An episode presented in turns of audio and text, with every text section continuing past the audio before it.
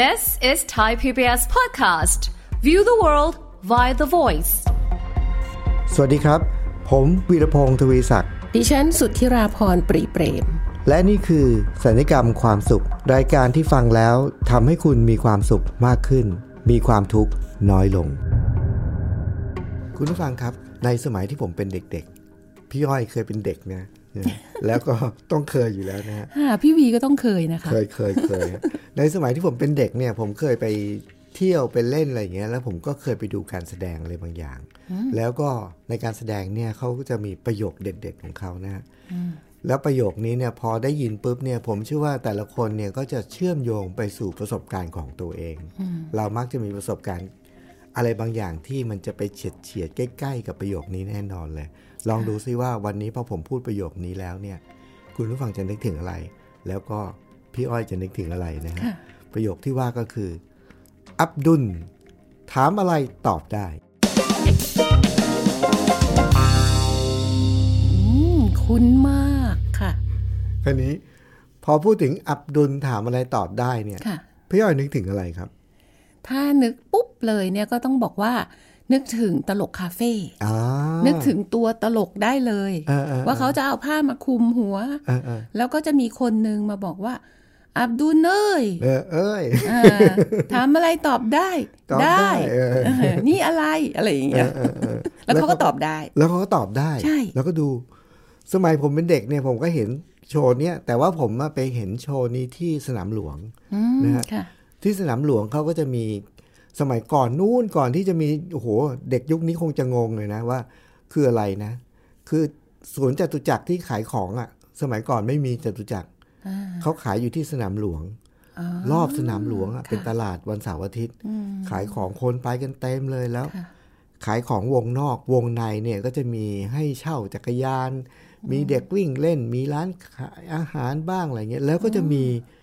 คนมาแสดงเหมือนคล้ายๆเขาเรียกปาหี่อื มมาแสดงเหมือนมายากลเนี่ย เหมือนงานวัดอะไรเหมือนคงี้ล้ายๆ อย่างนั้นเออแล้วก็แต่ว่าเขาเน้นมาขายของอืมขายของที่ถ้าเป็นสมัยนี้ต้องบอกว่าเป็นขายของพวก หลอกลวงประชาชนอะอืมขายยาวิเศษอะไรเงี้ยยาอันนี้ดีนะ ทาแล้วมันจะนู่นนี่นั่นหายทุกโรค อะไรอย่างเงี้ย แล้วเขาก็จะมีวิธีในการดึงให้คนมาฟังเนี่ย ด้วยการแสดงมายากลอ๋อหนึ่งในมายากลที่เขาแสดงก็คืออับดุลนี่แหละอ๋อนะฮะ เพื่อแสดงว่าของเขาวิเศษอ๋อแล้วเราไปดูแล้วก็แบบ เฮ้ย รู้ได้ไงอะ่ะ คือแบบเอาเด็กคนหนึงไปนอนเอาผ้าคลุมเหมือนกันเลยนะค่ะแล้วก็ถามว่าอับดุลเอ้ยก็เอ้ย ถามอะไรตอบได้ ตอบได้แล้วเขาก็จะเดินไปค่ะผู้หญิงคนนี้ใส่กระโปรงสีอะไรเขาก็ตอบสีแดงเราเฮ้ย คนก็ตบมือกันใหญ่เลย รู้ได้ไงอะไรอย่างเงี้ยนะนู่นนี่นั่นอย่างเงี้ย แต่จริงๆแล้วมันมีมันมีโค้ดลับ เรามารู้ตอนหลังอืม แต่ว่าวันนี้เนี่ย ที่ผมนึกถึงอับดุลถามอะไรตอบได้เนี่ยค่ะมันไม่ใช่เป็นเรื่องของมายากลพี่อ้อยคิดว่าถ้าพูดถึงอับดุลถามอะไรตอบได้ค่ะในยุคนี้เนี่ยค่ะคือใครอะ คนทันสมัยไฮเทคอย่างพี่อ้อย เออฮะต้องพูดถึงแอปพลิเคชันและ AI โอ้ นี่ ไปเลยฉีกไปเลยค่ะ อืมค่ะใช่ไหมแล้วคุณผู้ฟังนึกถึงอะไร แต่พี่อ้อยนึกถึง นึกถึง AI ใช่ไหมใช่ค่ะนึกถึงอะไรและแอปพลิเคชันอย่างเช่นอะไรตอนนี้คน เช่นนะคะ ถ้าเรารู้จักกันมานานก็เช่น Google อ่าสารพัดบอกได้หมดถนนหนทาง Google แบบแปลภาษาก็ได้เออถามเรื่องนี้เรื่องนั้นก็เสิร์ชเข้าไปก็ได้อ่าก็เป็น Search Engine อ่านะคะ ถามอะไรตอบได้จริงด้วยอืมใช่จริงด้วยเออเออแล้วก็เชื่อถือได้ในระดับหนึ่งนะอ่าอ่าใช่แล้ว มีอะไรอีกฮะแล้วก็มีอันใหม่ๆ ที่เป็นน้องใหม่ตามมานะคะ ตามมาเนี่ยล่าสุดที่ตัวเองรู้จักแล้วก็ฮอตฮิตที่สุดตอนนี้เนี่ยก็คือเอ่อ Chat GPT อ่าซึ่งเป็นที่บูมมากเลยอ่านนะคะ แต่ว่าตรงเนี้ยก็ยังมีความรู้สึกว่าเขายังใหม่เกินไปที่เอ่อ มีข้อมูลอาจจะยังไม่เชื่อเชื่อถือไม่ได้ร้อยเปอร์เซ็นต์นะคะครับครับแล้วก็อีกอันหนึ่งที่ตัวเองเริ่มใช้นะคะเออเป็นไลน์ค่ะไลน์ชื่ออลิสาอ่าอลิสานะคะ เวลาเราจะเอ่อใช้เขาเนี่ยเราต้องไป add friend เป็น add อลิสา A L I S A แล้วเราก็คล้ายๆ Chat GPT เนี่ยเลยถามเอ่อถามว่าไปไหนร้านไหนอร่อยอะไรทุกอย่างทุกคำถาม ถามได้หมดอ๋อค่ะ โห นี่เป็นอับดุลของยุคนี้นะ อับอับดุลของยุคนี้เลยค่ะ ถามอะไรตอบได้ ถามอะใช่ไรตอบใช่ได้เนี่ยค่ะมันน่าสนใจตรงที่ว่าสิ่งเหล่านี้เนี่ยไม่ใช่ของใหม่มีมานานแล้ว เพียงแต่ว่ามันก็แปลงร่างเปลี่ยนรูปแบบทำยุคสมัย ตามยุคสมัยค่ะแต่ประเด็นที่สำคัญที่ผมนึกถึงว่า อับดุลถามอะไรตอบได้เนี่ย แล้วตัวอย่างที่พี่อ้อยยกมาเนี่ย ผมมีความรู้สึกว่ามันมีความเหมือนและมีความคล้าย ความเหมือนความคล้ายก็คืออะไร สมัยที่เราเป็นเด็ก เราไปดูอับดุล เอ้ย ถามอะไรตอบได้เนี่ยพอเขาตอบมาเนี่ย เราตกใจมากว่าเขารู้ได้ไง เราเชื่อเราแล้วก็เชื่อทึ่งค่ะใช่เราเชื่อเลยแล้วเราอึ้งเราทึ่งในนั่นมากเลยค่ะเราไม่รู้เท่าทันอืมต้องโตมาถึงจะรู้ว่าอ๋อนี่มันหลอกลวงนี่ จริง ๆ เนี่ยเพิ่งมารู้ตอนโตนี้ค่ะ พี่วีอืมเพราะว่าตลกเนี่ยมันมาเฉลยอืมคือเขาบอกว่าอ้าวนี่อะไร แก้วน้ำอืมนี่อะนี่ใครนี่พี่วีอะไรอย่างเงี้ยตอบได้หมด พอพอไปถึงอีกคนหนึ่งชี้อีกคนหนึ่งอืมไม่รู้อืมเขาบอกว่า อ้าวทำไมไม่รู้ล่ะ อ๋อที่เตรียมไว้ไม่มีอ๋ออ๋อก็เลยรู้ว่า อ๋อที่แกรู้ทั้งหมดเนี่ย แกเตรียมไว้ เออ มันเตรียมไว้ก่อนว่าค่ะคำถามที่หนึ่งเนี่ยจะไปต้องถาตอมบว่าว่าอะไรอะถามว่าอะไรแล้วต้องตอบว่าอะไรเออค่ะ คือล็อกคำตอบไว้ ใช่ แล้วเดี๋ยวก็ไปหาว่าคนไหนที่ใส่กระโปรงแดงใช่ก็จะไปชี้คนนั้นใช่อะไรอย่างนี้ใช่ไหมใช่ถ้าเกิดค่ะผิดจากโผนี่เออไม่มั่วได้เลย อ๋อทางนี้พี่อ้อยรู้เพราะว่าตลกมาเฉลย ใช่ค่ะใช่ไหมเออ นี่ไงครับคุณผู้ฟังก็คือประเด็นของอับดุลกับเนี่ยเอาเข้าจริง ๆ ทั้งสองทั้งสองอย่างอับดุลทั้งสองยุคนะฮะทั้ง Google ทั้งแชททั้งนู่นนี่ทั้งไลน์ทั้งหลายทั้งมวลเนี่ยค่ะจริง ๆ ดูเหมือนต้องใช้คำว่า ดูเหมือนว่าถามอะไรตอบได้อืมเพราะในความเป็นจริง ในความเป็นจริง ไม่ใช่อย่างนั้นเสมอไปค่ะประเด็นสำคัญมันอยู่ตรงที่ว่า เราต้องรู้เท่าทัน ใช่เพ ราะเราไม่รู้เท่าทันเนี่ยนะ เราจะถูกหลอกแล้วเราจะกลายเป็นเหยื่อ ใช่ค่ะ สมัยก่อนคนที่เชื่ออับดุล เชื่อปุ๊บวันนั้นเนี่ยนะเขาจะขายของ ผมจำได้เลยเขาขายเป็นว่าน เหมือนกับเป็นมันเป็นมหาเสน่ห์หรือว่าอะไรว่านมหาเสน่ห์มันคล้ายๆเหมือนกับเป็นแท่งๆแห้งๆนะ แล้วเขาบอกว่าเนี่ยมันดีมากเลยมันมีเนี่ย แล้วเขาก็บอกเนี่ย เขาก็เอาน้ำยาชนิดหนึ่งมานะ ในแก้วแก้วหนึ่งนะค่ะเอาโลหะใส่เข้าไปนะ โอ้โห มันย่อยเลยอะ่ะ มันกัดโลหะ แล้วเอามือนี่นะกำว่านนี้ไว้นะค่ะเอามือจุ่มลงไปในน้ำนั้นไม่เป็นอะไรอืมเออมารู้ตอนหลังว่า อ๋อ นั่นมันเป็นสารเคมีที่มันไม่ทำปฏิกิริยากับเนื้ออมแต่มันทำปฏิกิริยากับโลหะโลหะ อะไรอย่างเงี้ยมค่ะแต่ชาวบ้านที่มามุงไม่รู้เรื่องก็ซื้อไปค่ะแล้วก็ขายขายขายขายซื้อไปอย่างเงี้ยอืม พอมาถึงอันนั้นคืออับดุลสมัยก่อนค่ะแต่อับดุลสมัยนี้เนี่ย ไม่ว่าจะเป็น Google หรือช่องทางไหนก็ตามเนี่ยนะ ถ้าเรารู้ไม่เท่าทันแล้วเราก็เชื่อไปเลยนะ เราก็ตกเป็นเหยื่อ ไอ้ตัวเอ่อแอปพลิเคชันหรือ AI หรืออะไรก็ตามที่เป็นทำเพื่อสาธารณะเนี่ยอืมเอ่อพี่อ้อยมองว่างี้ค่ะ มันเป็นความพยายามของมนุษย์ครับ ในการพยายามที่จะทำเครื่องมืออะไรมาเพื่อเซอร์วิสเพื่อขายเพื่อทำอะไรก็ได้เนี่ยแหละฮะเพื่อเออจะช่วยเพื่อมนุษย์นะคะครับในการที่ให้อำนวยความสะดวกอะไรอย่างนี้นะคะ แต่เพียงแต่ว่าเออในมุมของข้อจำกัดของมันอะมันอาจจะมีการป้อนข้อมูลไม่ครบ หรือว่าไม่เพียงพอหรือว่าอะไรก็ตามเนี่ย แต่ว่ามันเป็นความพยายามในมุมของเพื่อให้มนุษย์ได้ประโยชน์อืม แต่อีกมุมหนึ่งค่ะพี่วีอืมย่อยมองว่ามันมีอับดุลในยุคเนี้ยครับที่แสวงหาประโยชน์เข้าตัวเองอ๋อ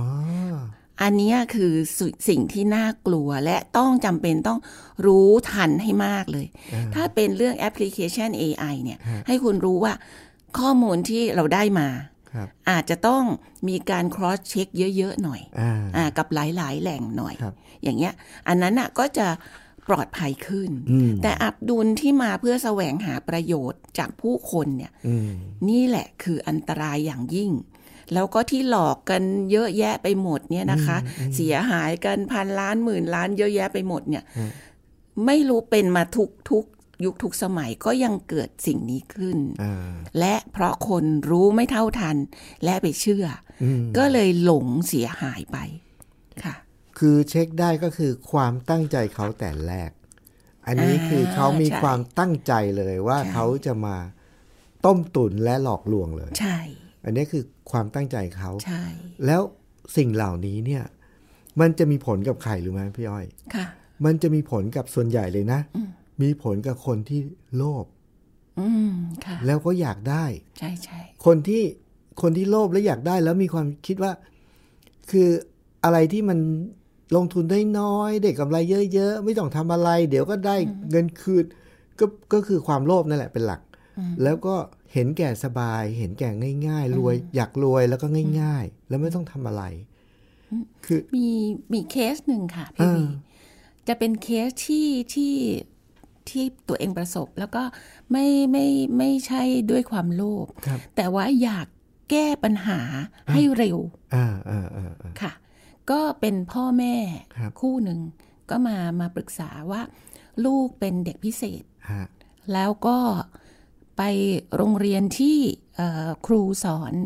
สอนเด็กพิเศษเนี่ยครับมาระยะหนึ่งนะคะ แล้วก็ยังมีความรู้สึกพัฒนาการยังไม่ค่อย ก้าวหน้าสักเท่าไหร่ตามที่คาดหวังอืมจริง ๆ แล้วเนี่ยเด็กพิเศษเนี่ยเขามีขั้นตอนของเขาครับเขามีทฤษฎีเฉพาะของเด็กพิเศษแต่ละประเภทครับเพราะฉะนั้นต้องเป็นครูที่รู้จริง ซึ่งครูที่เขาไปเรียนที่โรงเรียนเนี้ยรู้จริงอืมแต่ว่าพ่อแม่ใจร้อนอืมอยากจะเร็วฮะๆก็มีคนมาแนะนอืมำว่ามีโค้ชคนหนึ่งอืม เขาสามารถที่จะช่วยอืมปรากฏว่าเขาก็มาเล่าให้ฟังว่า เนี่ยโค้ชคนเนี้ยเขาเคยไปคุยแล้วแหละอืมนะคะเขาบอกว่าเนี่ยเขาโค้ชได้ แล้วก็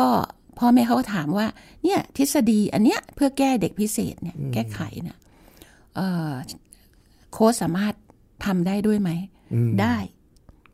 บอกว่าได้ได้เออแล้วก็ อันนั้นก็ได้ อันนี้ก็ได้เออได้หมดเลย โค้ชก็ได้เออได้หมดเลยเออนะคะ แล้วก็ค่าค่าชั่วโมงเขาแพงมากเออเออหนึ่งชั่วโมงเนี่ย ครึ่งแสนอะโอ้ใช่ พอพอราคานี้พ่อแม่ก็ชังงักอืมแล้วก็มาปรึกษาว่า เอ๊ะ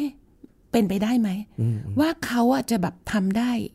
ทุกอย่างแบบเนี้ยอืมอืมอืมเราก็บอกว่า เออเราไม่เคยรู้นะคะ ว่าคนนี้เขาเขาจบโค้ชที่ไหนเราไม่รู้ เราอันนี้เราไม่รู้จริง ๆนะคะ แต่เราเห็นเขาเนี่ยในมุมของนักธุรกิจเออ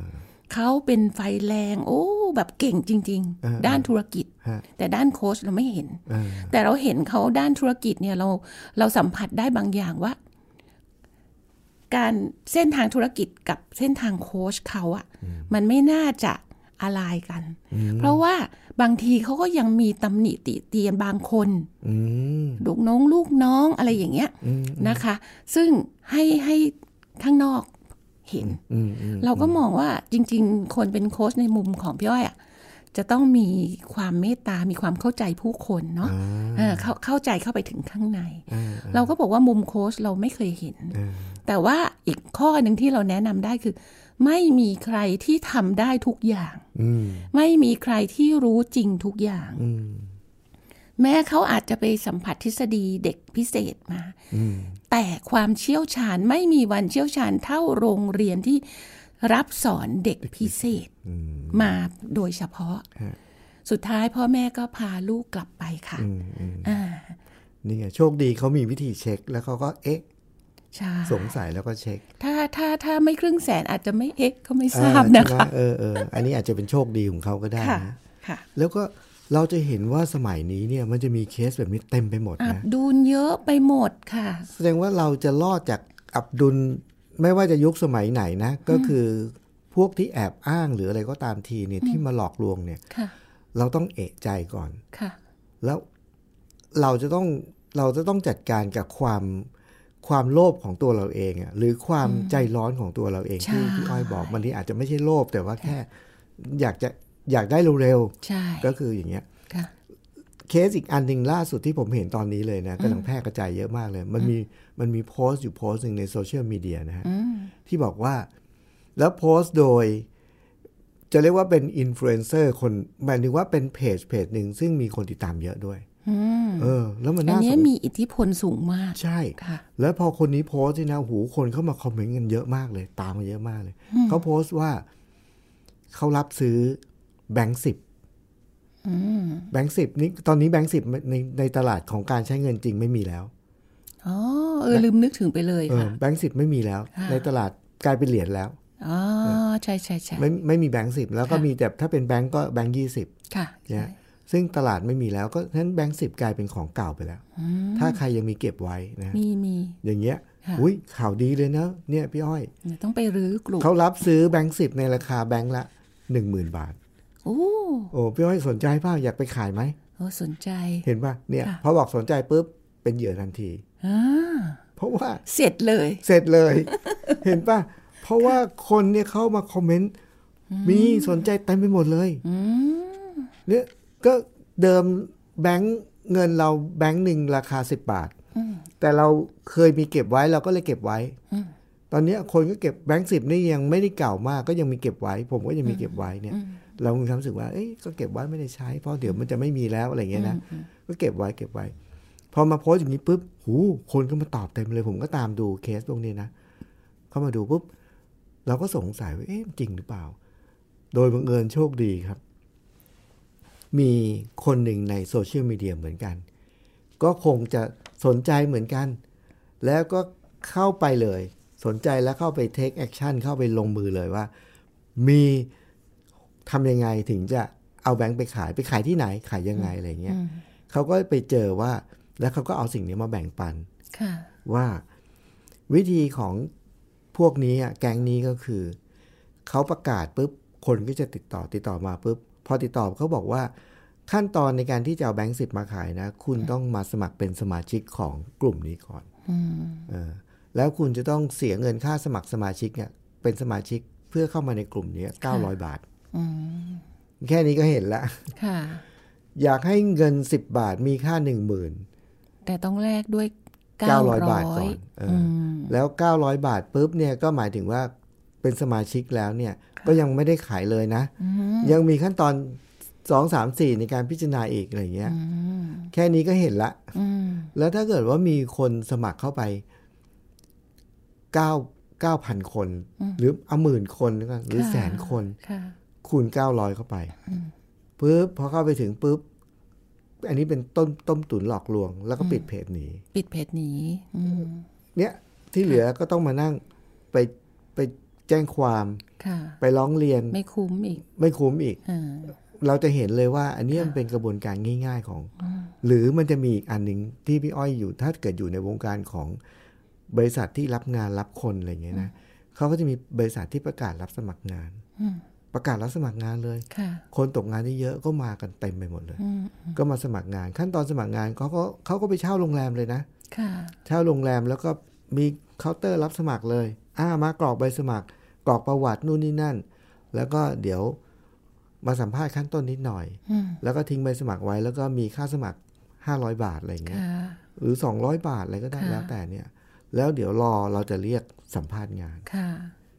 คนเนี่ยตกงานเนี่ยมาสมัครเป็นพันๆนะอืมแล้วไม่มีการเรียกไปสัมภาษณ์จริง จะบอกว่าอันนี้อันตรายสองชั้นเออ ชั้นแรกเนี่ยคุณเสียเงินค่าสมัครให้เขาอืมชั้นที่สองคือคุณให้ข้อมูลส่วนตัวของคุณอะอืมไปกับเขาในใบสมัครอะอืมนี่คือข้อมูลส่วนบุคคลที่ โอ้โห ครบครันมากตั้งแต่ชื่อที่อยู่เลขบัตรประชาชนเบอร์โทรศัพท์อะไรหมดบุคคลติดต่อเออโอ้เนี่ยเขาเอาไปขายได้อีกอะอันตรายมาก ๆ ค่ะ นี่ไงค่ะพี่อ้อยเห็นไหมว่าในยุคนี้ เวลาที่เราพูดถึงคำว่าอับดุลทำอะไรตอบได้เนี่ย จริง ๆ แล้วเราหมายถึงเรื่องของการ หลอกลวงในยุคนี้อืมในทุกยุคทุกสมัยค่ะมันจะมีการหลอกลวงอยู่เต็มไปหมดในทุกวงการนะใช่อย่างเมื่อกี้นี้พอผมเล่าปุ๊บพอพี่อ้อยสะกิดปุ๊บอันนี้มันเสียหายสองต่อนะผมเออ ใช่แค่ไออ้เงินที่เสียไปเนี่ยก็เรื่องหนึ่งใช่สองร้อยหรือห้าร้อยค่ะแต่ว่าไอ้ข้อมูลนี้ดิ อันตรายเลยโอ้โหถ้าไปอยู่ในมือมิจฉาชีพคุณจะโดนเอออันตรายกลับมาอีกไม่รู้เท่าไหร่ค่ะเพราะฉะนั้นเนี่ยเขาเรียกว่าอะไรนะ เป็นพวกมิจฉาชีพพวกต้มตุ๋นหลอกลวงเนี่ยเขาก็จะมาด้วยมุกต่างๆเต็มไปหมดนะฮะใช่ค่ะซึ่งสมัยนี้เนี่ยรายวันวันละไม่รู้กี่เจ้าเออแค่ค่ะแค่เราแค่เตือนตัวเองว่าอับดุลถามอะไรตอบได้ไม่มีอยู่จริงไม่ค่ะค่ะ แค่นั้นค่ะแล้วเราแค่เราเอ๊ะเท่านั้นเองอะอืมเราก็จะอย่างน้อยเป็นการสกรีนขั้นแรกที่เราจะไม่ตกเป็นเหยื่อค่ะซึ่งถ้าบอกว่าน่าเสียดายอยู่นิดเดียวนะพี่อ้อยตอนนี้นะ ก็คือว่า ถ้าสมมุติว่ารายการเราเป็นรายการสดนะค่ะแล้วบอกว่า อ้าวคุณผู้ฟัง ไหนลองส่งมาสิว่าไปเจออับดุลอะไรมาบ้างเนี่ย คือพูดมาง่ายแบบอื้อหือ กระหนำเลยกระหน่ำเลยใช่ไปเจอแก๊งต้มตุ๋นหลอกลวง หรือไปเจออะไรที่มันไม่ใช่ของจริงบ้างค่ะแล้วคนบางคนรู้ไม่เท่าทันก็ตกเป็นเหยื่อเนี่ยใช่ผมเชื่อว่านะจะมีคำตอบมามากกว่านี้อีกนะโอ้เยอะมากจริง ๆ ค่ะ ที่เห็นบนโซเชียลโอ้นู่นนี่นู่นนี่แบบเต็มไปหมดค่ะ สมัยเนี้ยแล้วก็คนรู้จักเองก็แชร์มา อืมมันแพร่ไปเยอะมาก เพราะว่าโซเชียลมีเดียนี่แหละอืม สมัยเนี้ย AI นี่แหละค่ะที่มันเจริญแล้วมันพัฒนาคือเดี๋ยวมันพัฒนาไปจนกระทั่ง ใครๆก็สามารถทำสิ่งนี้ได้ ใช่ แล้วก็การตรวจจับเนี่ยถามว่าได้ไหมได้ แต่มันตรวจจับยากยังแล้วมันยังเยอะเคยพูดเล่น ๆ กับเพื่อนเลยค่ะว่า เนี่ย พวกมิจฉาชีพเนี่ย โอ้โห ฉลาดมากอืมถ้าถ้าเขากลับตัวเป็นคนดีนี่มาเป็น เอ่อพะเอ่อเขาเรียกว่าพลเมืองดีของประเทศเนี่ยโอ้โหประเทศนี้จะเจริญอีกสิบ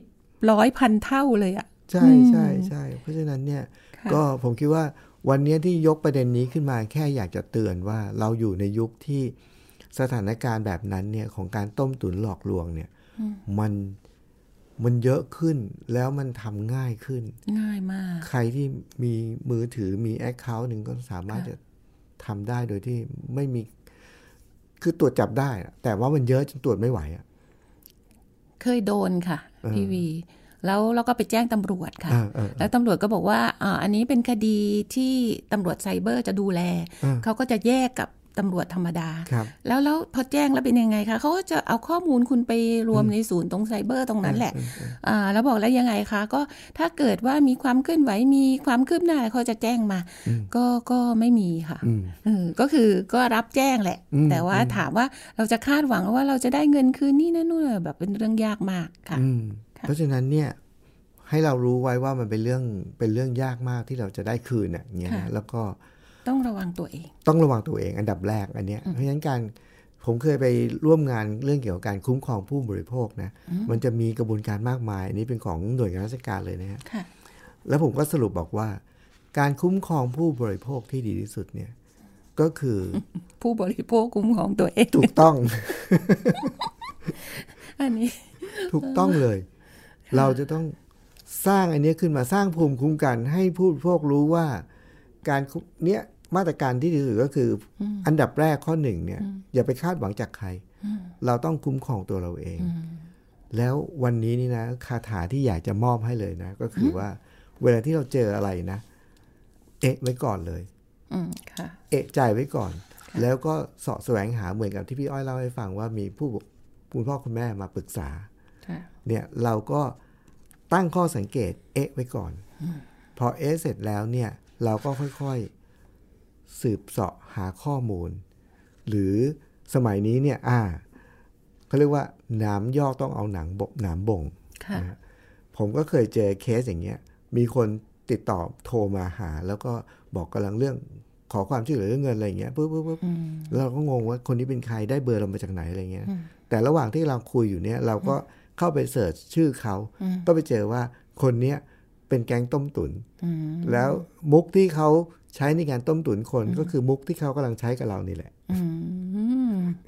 เห็นไหมค่ะถ้าเราอยากจะหลุดรอดจากหาเลย AI อืมเราก็ต้องใช้ AI อืมค่ะเพราะสมัยนี้เราก็เสิร์ชเอนจินใช่ก็ใช่สามารถช่วยได้เหมือนกันใช่เพราะฉะนั้นก็คุณผู้ฟังครับ รายการสัญญกรรมความสุขก็เป็นรายการที่มุ่งที่จะให้ทุกคนเนี่ยมีทัศนคติมีแง่คิดมุมมอง แล้วก็มีวิธีการที่เราจะมีชีวิตอยู่ในยุคปัจจุบันได้อย่างมีความสุข แล้วก็ ไม่ขุ่นมัวนะครับ อันนี้ก็เป็นเรื่องหนึ่งที่คนในยุคนี้ มีความทุกข์แล้วก็ขุ่นมัวมาก คือเราอยู่ในยุคที่มิจฉาชีพหรือว่าคนที่ไม่จริงใจแล้วก็เป็นอับดุลเนี่ยที่ปลอมตัวมาแล้วมาต้มตุ๋นหลอกลวงเราเนี่ย มันเกิดขึ้นเยอะขึ้นแล้วก็ง่ายขึ้นมาก เรามีหน้าที่ต้องคุ้มครองตัวเองครับ ด้วยการบอกตัวเองไว้ก่อนเลยว่า เอ๊ะ มันใช่เหรอนะครับ แค่นั้นเราก็จะ หลุดรอดพ้นอันดับแรกนะครับ วันนี้เวลาหมดลงแล้วนะครับ ผมและพี่อ้อยก็ต้องขอลาไปก่อนครับ สวัสดีครับ สวัสดีค่ะ ติดตามรายการทางเว็บไซต์และแอปพลิเคชันของไทย PBS Podcast Spotify SoundCloud Google Podcast Apple Podcast และ YouTube Channel Thai PBS Podcast Thai PBS Podcast. View the world via the voice.